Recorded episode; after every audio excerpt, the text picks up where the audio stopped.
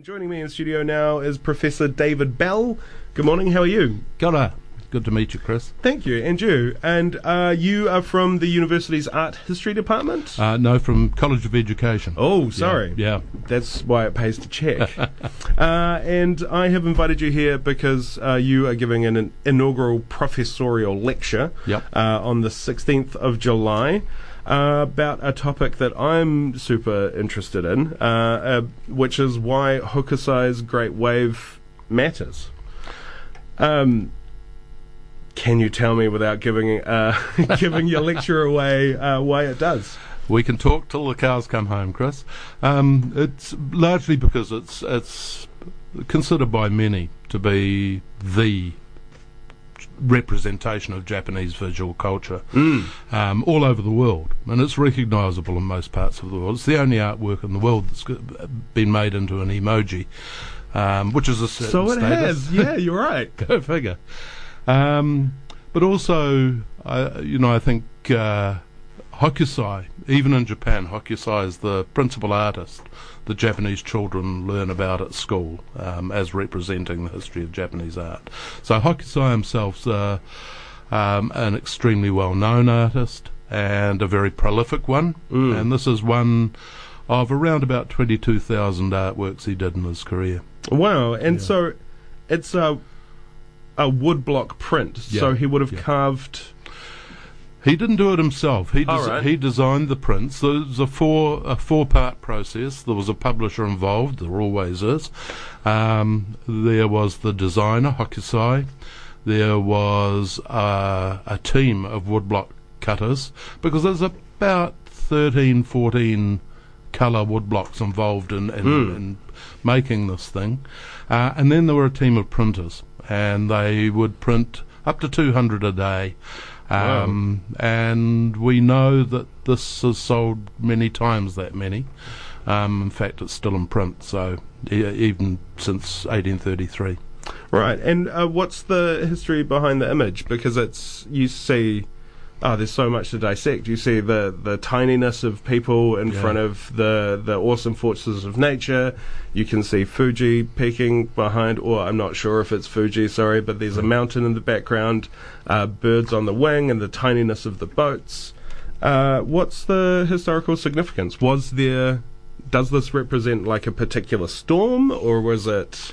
It's not a particular storm, although what it does represent is a part of the Japanese inland sea, one of a number of parts that are particularly treacherous. Right. And Japanese shipping in 1833 was typically done in these small, narrow boats carrying cargo, carrying fish, and so on. Fishing boats were much the same, a little smaller. Um, so we have this we have this really interesting engagement of people against the sea. Not the same thing as as English romanticism. There's no sense of the sublime in Japan. Yeah. This, is- this is just real life, really. Yeah. Sometimes we get swamped. Uh, but the other thing I think that uh, there are two other things that are interesting. One is that uh, it is something New Zealanders can relate to, a land where you can never get away from the fact that land meets sea, Yep. and that that defines your cultural frameworks you're working within.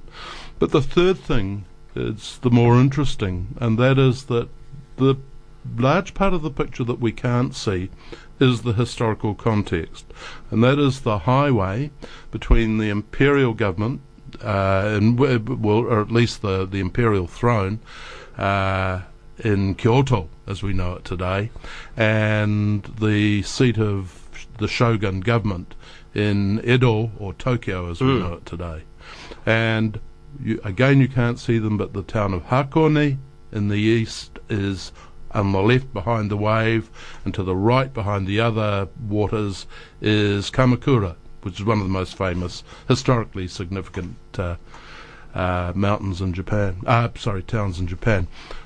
But the real interesting thing is that this isn't a picture of a wave at all. It's a picture of a mountain. Right. And it's one of 46 works uh, each of which was published in the series The 36 Views of Fuji. Clearly, it was pretty popular. That's the book that I was thinking Yeah. of that I misnamed so embarrassingly before we came on air. Sorry. Ah, yeah. Okay. So, well, he he was he he well he we assume he was commissioned by a publisher. Otherwise, the works would not have made it to print. Mm.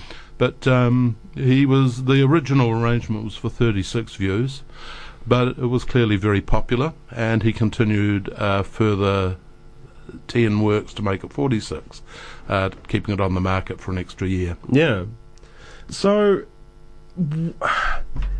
how is it that because Hokusai is a prolific artist, Yep. there's um, I have decks of cards with Yeah. his prints on the back of it that I bought when I was in Japan. Uh, what is it in particular, or was it his eye, or was it the fact that because it was uh, the printmaking business, it was it was quite popular, so people could buy art. Um, I think the, the, the, the, the rationale behind the printmaking business was that the aristocracy wasn't the primary audience for art anymore. Right. Um, it was a popular audience of the middle class. They weren't as refined in their tastes as the aristocracy had been, but they were literate, the highly educated men and women through Mm. that period. Um, though there was a huge number of them, it was arguably the most populous city in the world by then, and they were they had some leisure time and plenty of money, Right. and they spent it in pleasures like the Kabuki theatre in particular, and these woodblock prints, which were made to be some some were published. After 200 prints, they disappeared from the market. Uh, others sold for five, ten thousand over over a period of a year or more. Um, and then were the blocks were recut and they were reprinted subsequently. So they were wildly popular. The other thing is they were cheap as chips, quite literally. Right. So the people who bought this, the lucky people who uh, possibly still got it and want to sell it for half a million, probably paid about the same as a bowl of instant noodles for it. Wow. So so very cheap and, and seen as ephemera. Yeah. You know, used, enjoyed, and thrown away. So surely there must be other works of Hokusai's that didn't Yeah. go on Yeah. to, to claim or to, to rise such promise. Uh, He he did everything. He Right. um, he worked in almost every subject area that there was in Japan, even down to designing wrappers for the corner store for prints. wow. I mean, it's it's the equivalent of doing a Jimmy's pie bag. Yeah. It's you know, um, equally, arguably as iconic. as iconic and a lot healthier. wow, that's amazing. Uh, so your lecture is on Monday the 16th? Monday the sixteenth, five thirty, Archway One. Great. Uh, and it's open to the public. Anyone can come? Anyone at all can come. All welcome. Wonderful. Yes. Uh, and those who can't make it, it's being streamed live, which uh, I was quite interested in because I'm not sure I can make it. It'll be streamed live, Chris, and it'll be archived afterwards for open access. Great. Uh, and for those of us who don't know, I went to an inaugural professorial lecture when I was in second year more than a decade ago, but I basically just went for the snacks. Yeah. Um, what is an inaugural professorial lecture and how do you get one? There are there are snacks, um, though you have to Really have- good snacks, I should I should say from memory. I'm looking forward to those. I'll be ready for one after the after the lecture. Um, the these lectures they're they're they're quite a deal, and they are presented to celebrate uh, promotion to professorial. Uh, status, obviously, um, but also I think you know there's a, there's a, always a subtext, and I think it's a celebration of the communities we work with within the university that make our the, the, the sheer ability to research in any area like this Mm. possible and fruitful. It's, Right. You know, a, much rewarded and respected element of university life.